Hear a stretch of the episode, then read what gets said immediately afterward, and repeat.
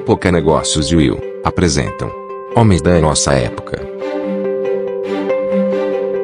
O podcast que mostra para você o que se passa pela cabeça dos executivos quando o assunto é a participação das mulheres no mercado de trabalho.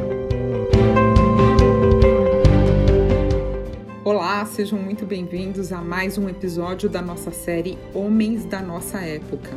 E a nossa conversa de hoje é com o João Ozelin, ele que é Global Head of Pricing do RAP, uma startup que todos nós conhecemos de uma forma ou de outra e que está muito presente no nosso cotidiano.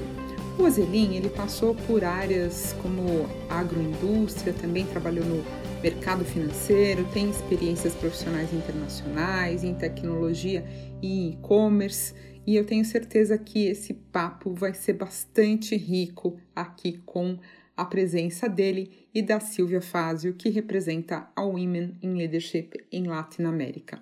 Então vamos lá, a primeira pergunta. Muito bem-vindo, João Zelin. João, como eu disse para você antes de nós começarmos o nosso podcast, eu estava aqui com uma conversa off the records é, com o, o João, é, falando para ele também que muito né, da oportunidade né, de convidá-lo né, é, para esse podcast veio a partir de uma conversa que eu tinha tido com a mulher dele, né, que é a Tiana, que é a CEO né, da, do RAP. Eles trabalham em divisões completamente diferentes, enfim.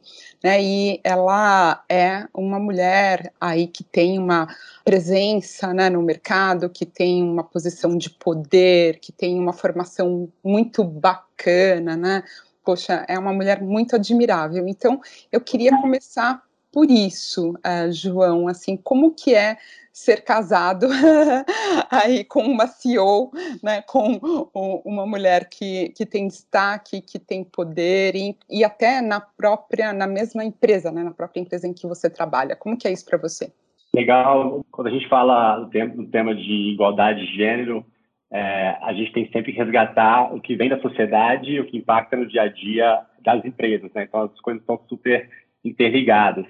É, eu cresci numa família que, em que meu pai tinha um pouco dessa função de, de, líder da casa, de trabalhar mais, minha mãe focada um pouco mais em casa, mas querendo ou não, eles já tinham um, um, já decidiam coisas juntos, já, já expunham assim para gente que, que, que, os dois assim é, estavam sempre é, liderando a família juntos, vamos dizer assim, né? Então tinha uma certa é, é, igualdade de gênero nas decisões da família, né? Aquela coisa do homem só dizer e a mulher só tomar conta de casa. Né? Mas mesmo assim, eu cresci com, talvez com, com, com um viés, alguma coisa dentro de mim, de que o meu relacionamento com outras, com outras mulheres tinha que ser no sentido de eu ser o provedor, assim, né? Eu cuidar da mulher. Eu tinha, eu tinha um pouco desse viés. E aí, quando eu conheci a Tiana, é, a gente conheceu um momento em que ela já era uma mulher de muito destaque. É, então, ela tinha vindo morar no Brasil depois de fazer uma faculdade super importante na, na Itália, de fazer um mestrado super importante já tinha vários anos de experiência no banco, então já vinha para o Brasil ocupar uma, uma, posição de liderança no banco. E eu, na verdade, estava começando a minha carreira profissional. Eu tinha acabado de me mudar para São Paulo, né? Eu sou de Minas Gerais. Estava no meu primeiro ano profissional, meu segundo ano profissional, na verdade. Então, era um, um analista júnior e ela já era uma liderança dentro de um banco, já liderava é, iniciativas cross-país, assim, né? A minha primeira sensação, assim, foi um pouco quando a gente se conheceu, a gente começou a sair juntos um pouco, nossa, é, é uma coisa diferente, assim, né? Não tava, tava esperando. Como é que eu vou lidar com isso? Até pela questão financeira também. Ela tinha um pouco uma, uma, é, é, é uma renda bem maior que a minha, já tinha acesso a experiências é, que eu não tinha ainda. E eu ficava muito na dúvida, assim, eu ficava, como é que vai ser esse relacionamento? Assim, será que vai dar certo? Uma coisa, era uma coisa muito nova, assim. E falo, conversando com meu pai, conversando comigo mesmo durante a terapia, assim, eu percebi que tinha assim uma talvez um, um, como eu disse um viés assim dentro de mim. Eu tinha a gente já era programado para ter um tipo de relacionamento. Aquilo me pegou um pouco de surpresa mas ela foi sempre abrindo é, conversas espaços para tratar disso de uma maneira super transparente assim sabe? Ah não importa um pouco a posição que a gente ocupa profissionalmente se a gente se gosta a gente vai encontrar uma maneira de fazer coisas juntos coisas que, que a gente gosta e a gente vai construir uma vida juntos assim né? Então foi no começo uma coisa que eu diria que me chamou muita atenção e pegou de surpresa, mas que logo, assim, seis meses, a gente, talvez por ter essa abertura, ter esse espaço para conversar, eu falar das minhas fraquezas para ela, ela falar, cara, como é que a gente vai sair assim? Eu não consigo ir nesse restaurante você quer ir, eu não consigo isso. E aí a gente foi, acho que por, esse, por ter essa abertura desde o momento zero, é, a gente ficou muito junto e depois de seis meses a gente já foi morar, é, é, foi dividir apartamento e depois de seis meses, ou seja, um ano de relacionamento e um ano e meio que a gente tinha se conhecido, a gente já estava indo morar em Nova York juntos, né? E aí foi um outro passo também, porque é, geralmente a gente está acostumado do homem, né, ter uma oportunidade profissional de morar fora, ser expatriado, e a mulher acompanhar. E nesse caso, eu era a pessoa que quem estava indo acompanhar. Obviamente, é, isso também me abriu várias portas profissionais, né? Então, é, é sou muito grato também por ela, por ela me incluir nesse barco, a gente ir junto nessa aventura. E, de novo, acho que como a gente começou um relacionamento muito aberto e muito honesto desde o início, todas essas decisões eram super transparentes também, assim, né? E, e indo para Nova York, a gente morou um ano lá, eu consegui minha, minha, me, me, arrumar um emprego, me colocar profissionalmente lá, então para mim também foi, profissionalmente, foi super interessante. É, e depois, na volta do Brasil, teve um outro, um outro momento aí, né? Que era o um momento que ela fez uma transição diria, 360 de carreira. Eu também aproveitei, eu tinha feito quatro anos de agronegócio e finanças e tava, queria ir um pouco mais para tecnologia. É, então também fiz uma transferência, caminho era um pouco mais, mais fácil, que eu estava na mesma área de conhecimento, estava em finanças, mudando de indústria, né? E aí para ela também foi uma, uma volta para o Brasil, a gente voltar junto, decidir de novo como é que a gente ia recomeçar a vida.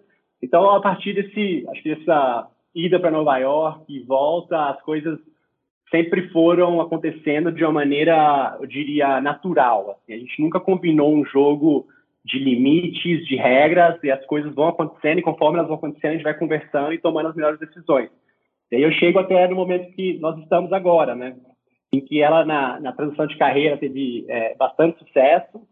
É, hoje é CEO de uma, de uma grande startup aqui no Brasil. A gente teve a primeira filha, e na, é, na chegada da primeira filha, foi um momento que eu fiz uma transição de carreira, eu saí de finanças e fui para marketing. Então, foi um momento que ela ficou um pouco mais em casa, diria, mais suportando ali, dando assistência para a filha e, e, e, liderando as coisas de casa que, que tinham que acontecer. E eu estava mais focado ali é, no trabalho, numa mudança muito grande.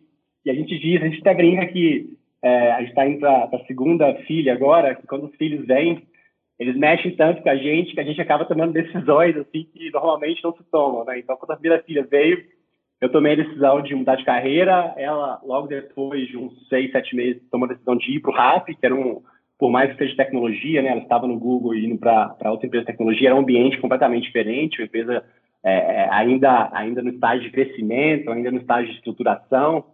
E, e aí o interessante foi que, ela, depois que ela saiu do Google, foi para o RAP, é, a gente naturalmente começou a equilibrar um pouco mais as coisas, né? Eu já estava mais à vontade na minha posição, já estava é, é, conseguindo equilibrar melhor os pratos, e sem combinar muito, eu comecei aí a ser mais a pessoa que estava tomando conta de casa, vamos dizer assim, né? Então, foi a pessoa que mais, vamos dizer, investi mais tempo vendo possibilidades de escolas, né? Investi mais tempo vendo a rotina, o que mudava. Obviamente que a gente conversava sobre tudo. Ah, vi essa e essa escola, conversei com essas pessoas, mas aquela divisão de tempo naturalmente foi se equilibrando e eu diria que hoje eu sou é, é, eu sou mais um é, é, tô, um pouco mais é, investindo um pouco mais do tempo assim na família, ou seja, tomar conta da nossa filha, escola, organização do dia a dia, ela talvez um pouco menos, mas de uma forma natural em que a gente vai é, se adequando. E agora com o nascimento da segunda filha, vai vir um novo momento que a gente vai ter que de novo se, se ajustar, se reequilibrar e encontrar uma maneira saudável para todos. Muito bacana, João. Queria te perguntar sobre a sua percepção de empresas startup, unicórnios, com relação à promoção da diversidade. Né? Na Will, a gente tem uma percepção de que as empresas, já que nasceram mais recentemente, que já tem essa, essa visão inovadora, elas já têm uma preocupação, já nascem com uma preocupação com a diversidade. E queria perguntar qual é a sua percepção com relação a isso. Legal. É, as startups, normalmente já têm é, é, um perfil de funcionários mais jovens, né? Então, naturalmente, ela é um pouco mais questionadora, é, ela, ela, é um pouco mais inovadora no sentido de trazer novas ideias, então ideias de negócio, ideias de como se organizar como time e ideias também de, de falar sobre temas que antes a gente não falava tanto. E, ao mesmo tempo, as startups, acho que elas, elas têm dois fatores aí. Um é que, como as coisas acontecem muito rápido, é, a, o crescimento individual ele é muito se valoriza muito a pessoa que está desenvolvendo individualmente e ela, ela, tem chance de liderar uma nova área de negócio, liderar um novo time. Então eu acho que essa essa dinâmica de ter talvez é, funcionários, times que sejam talvez mais questionadores, mas que estão buscando talvez mais um propósito, né? Então muitas pessoas saem uma indústria tradicional, vão para o startup para fazer algo disruptivo, para fazer algo novo, são pessoas também que trazem esses questionamentos e abre, e acho que startup, como ela não tem algo também 100% moldado, né, não tem uma política de RH, uma política de processos já que vem de 20 anos, né? É uma política que está acontecendo ali no dia a dia, são processos que estão acontecendo no dia a dia. Então, a, a, acho que a, a junção desses fatores faz com que esse tema seja mais abordado e seja mais efetivo, na minha, na minha opinião, né? Bacana. E você mencionou assim que houve uma, um processo de desconstrução, né? Assim que você tinha sido programado para ser de um jeito, né? Assim, imagino, né? O, cara tradicional que eventualmente até paga a conta, ganha mais, né? Vai pro, se tem uma oportunidade de fora é a mulher que acompanha. né? Eu queria entender assim, é, se nesse processo todo, até é, também de você ter duas filhas, né? Engraçado que aqui no, no, no podcast também a gente teve muito, muitos entrevistados com filhas, né? E quanto que é, eu fico pensando, sabe, ter filha, né? É, menina é game changer, assim, né? Para homens de uma forma geral me fez refletir. Mas, eh, João, como que foi esse processo de desprogramação, assim, sabe? De dar o, o reset, né, para se tornar aí esse outro cara, né? Será que, eu fico pensando, será que você é, sofreu preconceito, sabe? Comentários, seus amigos, falar, pô, cara, isso não vai dar certo, né? Tua família, como assim? Uh, como que você foi trabalhando isso com você você mesmo, em terapia, com seus familiares, com seus amigos aí? Acho que foram dois momentos aí de é, desconstrução e, e, reconstrução, assim. O primeiro quando eu conheci a Tiana e o, e o momento de agora em que eu assumi um papel mais presente dentro de casa, né? É, eu acho que primeiro é que eu, eu, eu, a terapia me ajuda muito a, a, a, falar das coisas sem medo, assim, né? Então, às vezes a gente tem algum receio, a gente tem discuta alguma coisa, a gente tem os nossos próprios é, vieses que a gente tem que trabalhar, reconstruir, e às vezes a gente guarda isso muito para a gente. Né? Então, a terapia me ajuda muito nesse processo, e, em conversas tanto com a, com a, com a minha esposa, quanto com, com pessoas próximas de mim, pessoas que eu admiro e que gosto. Inclusive, eu até conversei com um amigo meu, acho que fazia uns, uns quatro meses, que eu cheguei e falei, cara, estou um pouco frustrado, porque eu tenho que tomar mais conta das coisas de casa, e aí eu não me dedico tanto na parte profissional. E ele falou, não, mas espera aí, vocês, vocês não conversaram sobre isso, é, vocês não tomaram decisões juntos? Eu falei, sim. Ele falou, cara, mas qual era o seu sonho, assim? Aí eu falei, cara, é, meu sonho sempre, sempre foi ser pai, sempre foi poder ter tempo para cuidar um pouco da minha filha. E aí, ó, é, eu, ao falar, ao conversar, eu fui me, me autoconhecendo, dizendo, cara, na verdade, é, eu tô feliz com isso. Talvez eu tenha um incômodo de como as pessoas vão ver isso, mas eu tenho que me aceitar primeiro, acho que antes de mais nada, e depois viver tranquilamente com isso e aproveitar as coisas boas disso e não ficar sofrendo por, por talvez uma imagem que, que, que outras pessoas terão, né? E aí, para a sua pergunta, se já ouvi alguma coisa, se isso já foi mencionado, acho que sim, assim, principalmente no começo, as pessoas falavam, ah, a Tiana é, muito, é uma líder é, muito firme do trabalho, né? Como é que ela é em casa, ela manda em casa, você não faz nada, você não apita nada. E talvez no começo me incomodava, mas hoje eu estou muito mais bem resolvido. Assim. Acho que eu estou é, é, focando nas coisas que importam, nas coisas que fazem meu dia a dia é, ser, ser feliz no meu dia a dia, né? Que aproveite ele e que, e que isso para mim é importante. João, e você mentora outros homens? Com toda essa experiência que você tem, você mentora outros homens na sua empresa e você tem esse espaço? Não, na verdade não. Acho que assim, com os amigos, naturalmente, eu tenho poucos, mas bons amigos, em que eu, que eu posso falar de tudo, assim. É, acho que a terapia também é um, é um espaço muito bom para me autoconhecer. É, no ambiente profissional, acho que eu já é, passei dois lados da moeda, assim talvez em alguns momentos, quando falando especificamente de recrutamento, né, quando eu tenho que construir um time, em alguns momentos da minha carreira em que eu tinha uma pressão muito grande, em que eu, você fica meio que, cara, preciso contratar alguém para amanhã, senão eu não vou sair desse loop de demandas que eu não consigo atender, e aí você acaba indo para um processo, não sei, meio cego, e, e você acaba não endereçando questões que, para mim, são importantes, né? É, como igualdade de gênero, de raça, de cor, é, sexual.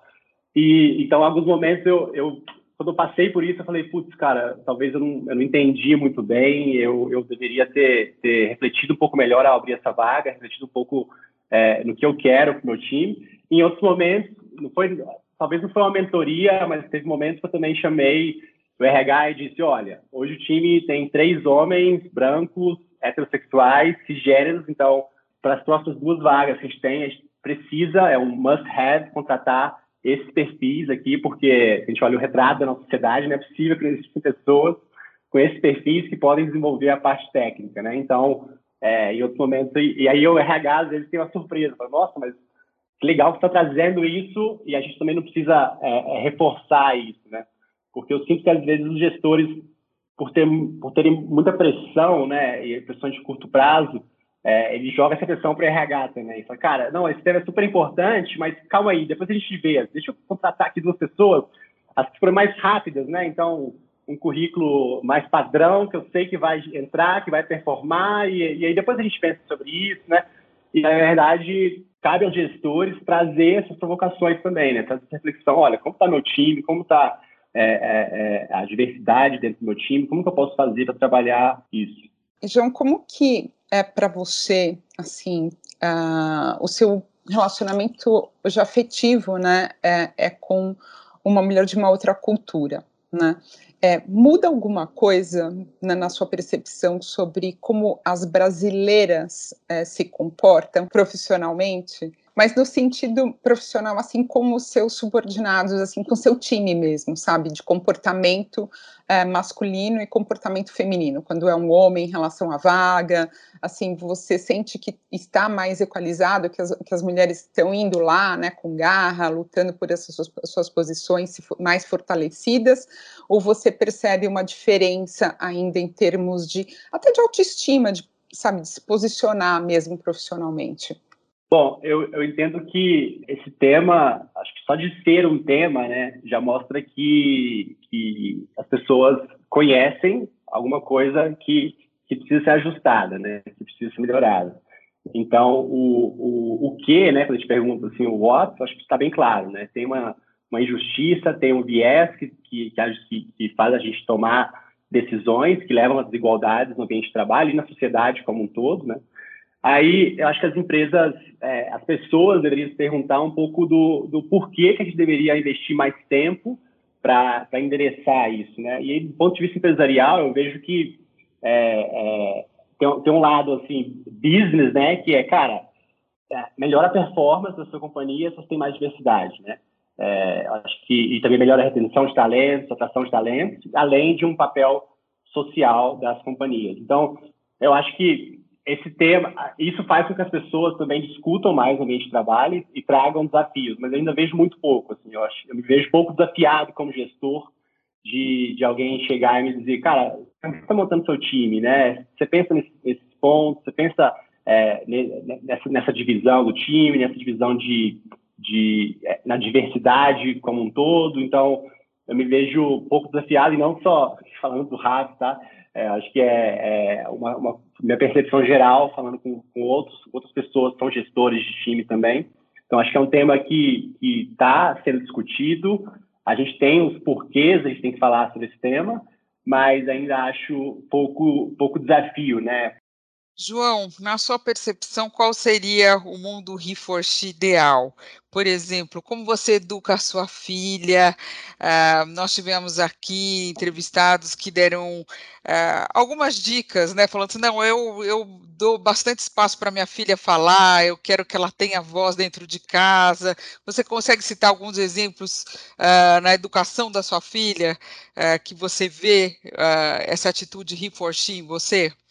Consigo. Eu tento é, é, estar com ela e passar ensinamentos para ela de uma maneira livre. Né? O livre, ela tem dois anos e meio, né? então livre brincar.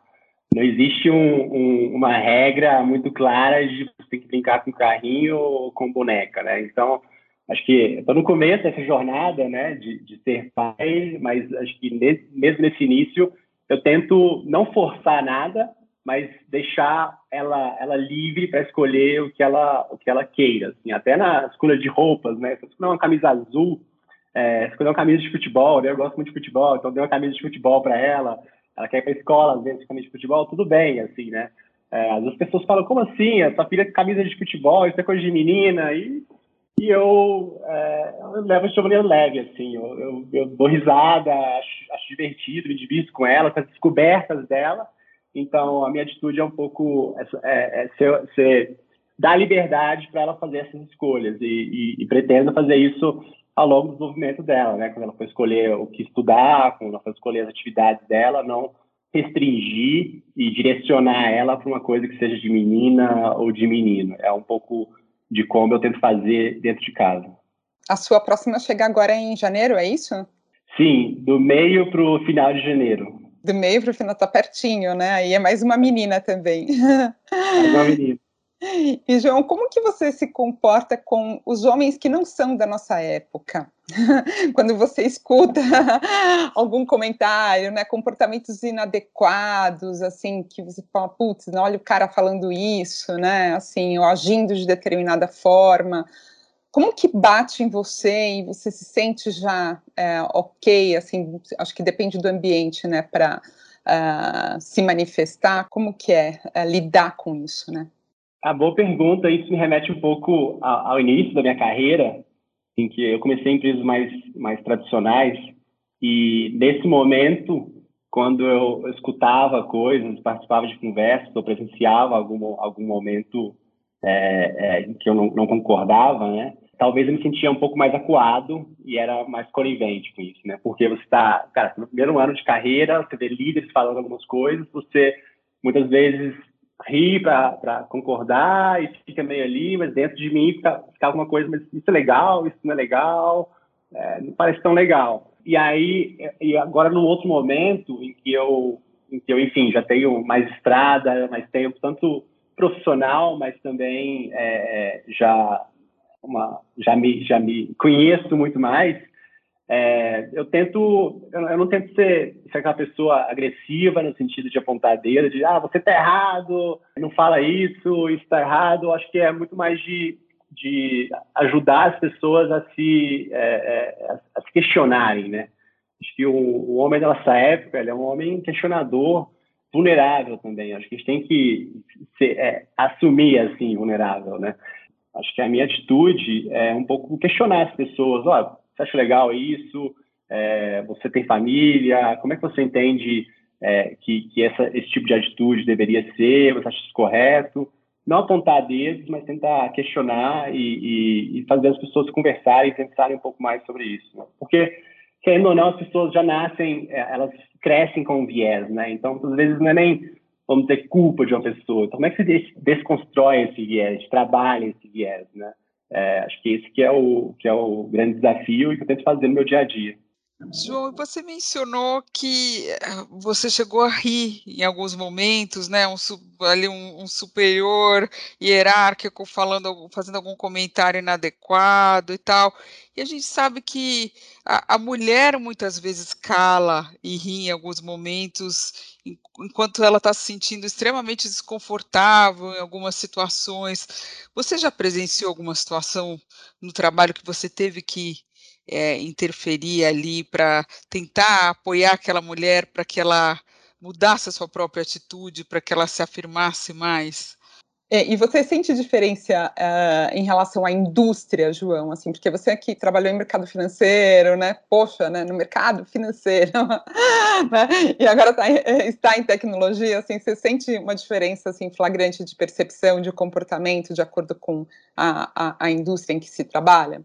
Ah, com certeza, com certeza. No ambiente startup é muito mais ok levantar a mão, questionar é, em todos os sentidos. Assim, né? eu tenho é, eu, eu, trabalho, meu time hoje são, são muitos jovens e eu recebo questionamentos todos os dias, né? Muitas vezes eu trago uma ideia de, gente, vamos trabalhar dessa maneira, vamos distribuir as funções dessa maneira, e eles trazem, não, não, não, não, calma, vamos fazer assim, vamos fazer assado, né? Coisas que seriam inadmissíveis na minha época como analista, chegar e falar, não, calma, vamos dividir as tarefas assim, um faz isso, outro faz aquilo, depois a gente troca, porque eu quero aprender tudo. Não, era meio, cara, essa função tá aí, vai crescer aos poucos, tem que sair de analista 1 para analista 2, para analista 3, e agora eles têm é, essa, esse espaço, né, para poder, poder falar o que pensam, em todos os aspectos. Então, sim, eu vejo é, é, que no ambiente startup esses assuntos são, é, são mais falados e, há uma liberdade maior. É, é ok questionar, é ok perguntar, é ok sugerir. Muitas vezes, quando eu sou questionado, às vezes eu me espanto, você fala, opa, calma aí. É, e depois eu pego, reflito, falo, não, faz sentido o que está dizendo, mas talvez o momento não seja para isso, vou, vou pegar metade das suas sugestões, ou vou pegar nenhuma, mas vou, vamos falar daqui dois meses, porque agora a gente está no momento que a gente está focado em outra coisa. Então, é legal ter essa troca e é legal ter um ambiente em que, em que mesmo profissionais mais jovens dão opinião, levantam questões e, e as coisas são debatidas, né? Não ficam por baixo do tapete. Assim. Legal, né? Interessante isso que você falou, assim, que eh, remete um pouco à questão geracional e, e a atração de, de pessoas nesse mercado de startup, né? É, você percebe que as pessoas para esse mercado já vêm com um chip novo, que já tem uma outra cabeça com relação às mulheres, inclusive as mulheres, né? Talvez até por isso você não tenha conseguido pensar num exemplo de uma mulher que não, não questionou, não afirmou, porque ela, ela já vem assim, né? Como é, que, é. que você comentaria com relação a isso? Ah, de exemplo, eu tenho da, da, própria Tiana, assim, quando ela, ela veio para o mercado brasileiro, ela se assustou um pouco com algumas situações, e isso, é, de certa forma, é, fragilizou ela, eu diria. E, e, aí meu papel foi um pouco falar com ela, é, ajudar ela, empoderar ela, então foi uma coisa mais pessoal e não um exemplo tanto no dia a dia de trabalho, né? É, sobre startups, acho que sim, acho que todas, todas as, pelo menos a grande maioria das startups que eu conheço, é, tem grupos para falar sobre temas de desigualdade de gênero, desigualdade de orientação sexual, desigualdade de raça. Então, é, é, e as pessoas que vão entrando vão já é, tendo esse espaço para poder falar. Assim. Então, é, já é já meio que dado em que, em que, esses questionamentos, essas, essas discussões, elas, elas são ok e elas, na verdade, têm que ser, têm que ser endereçadas. Assim. Então, vejo, vejo uma grande diferença. Assim. Eu queria saber em relação à sua própria carreira, quando você pensa seus próximos passos, assim, o que você quer para você, o impacto que você quer causar, é, João, aí tanto nessa na, é, vertical aí de diversidade, enfim, está na vanguarda aí, né, em tecnologia também, e grandes poderes, grandes responsabilidades, né?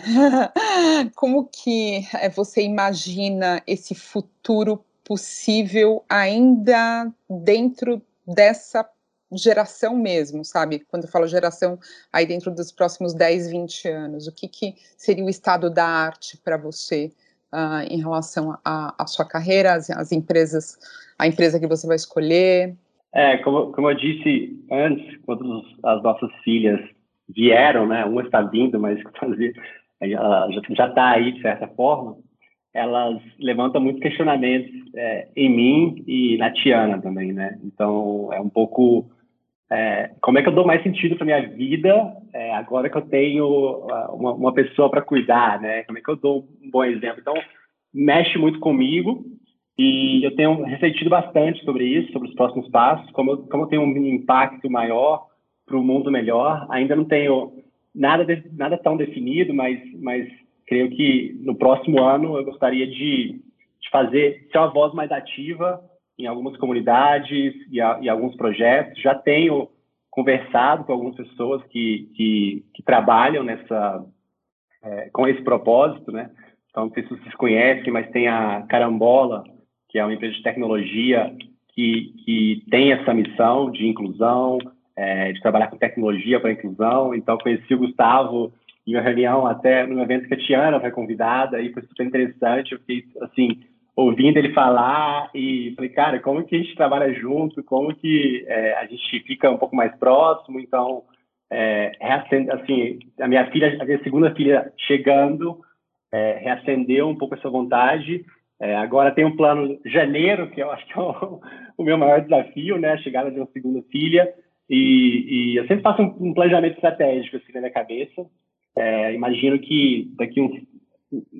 Isso pode mudar, mas é, dentro de uns três anos eu queria dedicar mais, é, é, como que full time, a, a, a, um projeto nesse sentido. Então, é, um pouco meu plano de carreira que eu tenho, que eu tenho desenhado.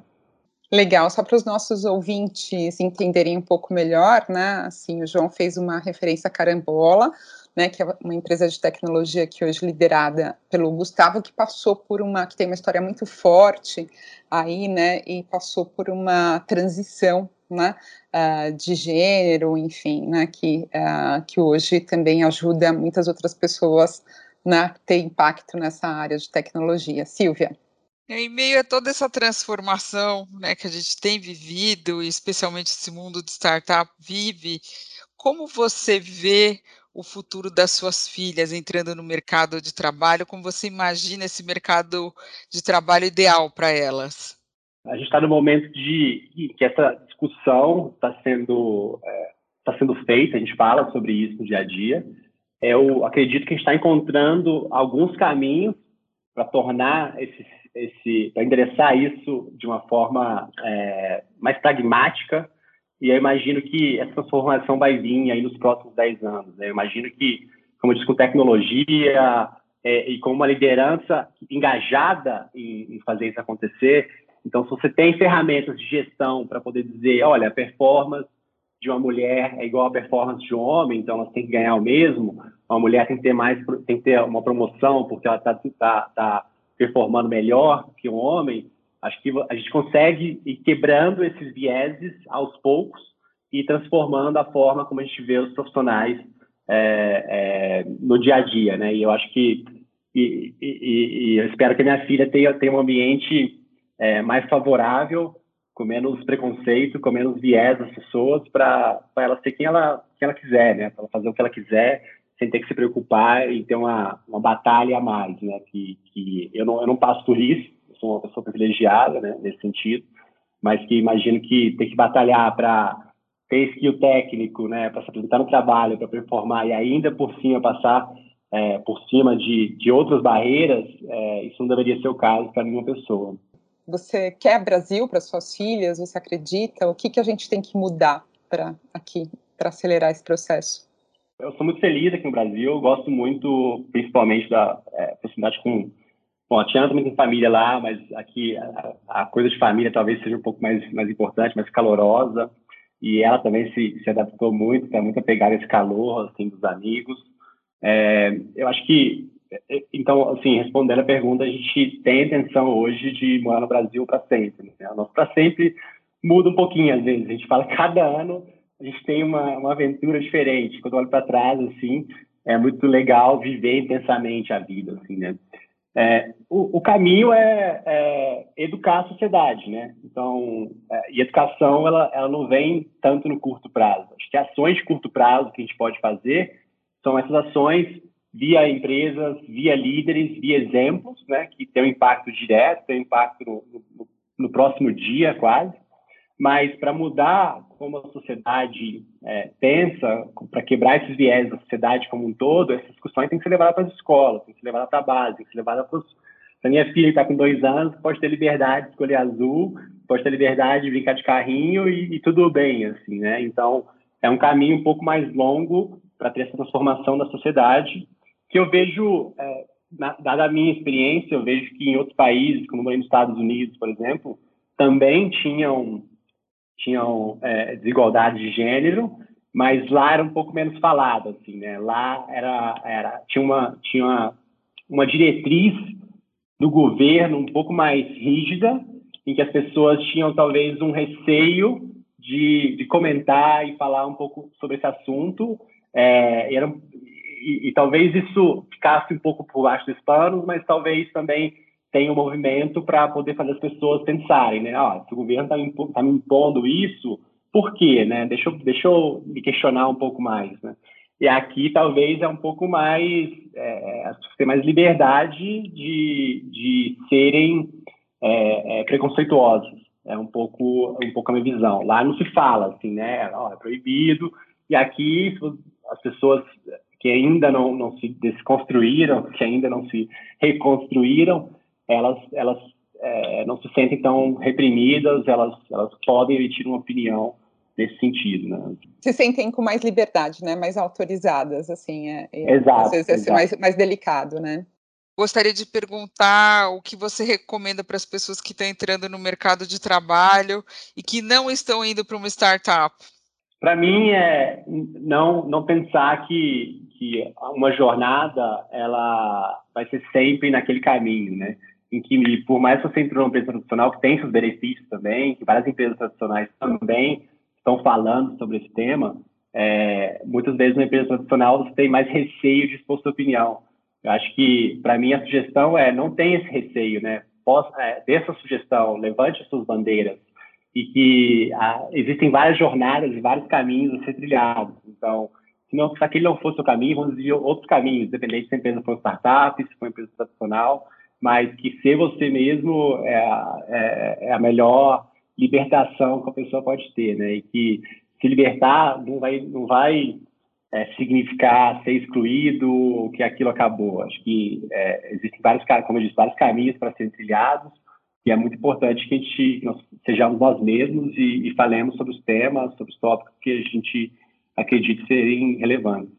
Maravilha, João, foi maravilhosa entrevista, muito bacana, muitos insights aqui. Esse foi o João Ozelin, hoje no nosso Homens da Nossa Época, ao lado de Silvia Fázio, da Women in Leadership em Latinoamérica. Muito obrigada pela presença e espero ter oportunidade de conhecê-lo pessoalmente, assim como terei é, com a Tiana em breve. Esse podcast é um oferecimento de Época Negócios. Inspiração para inovar. Não deixe também de conferir o podcast Neg News, o podcast que analisa os temas mais quentes da nossa época. Ouça, acompanhe, compartilhe. Vamos fazer deste podcast o nosso ponto de encontro.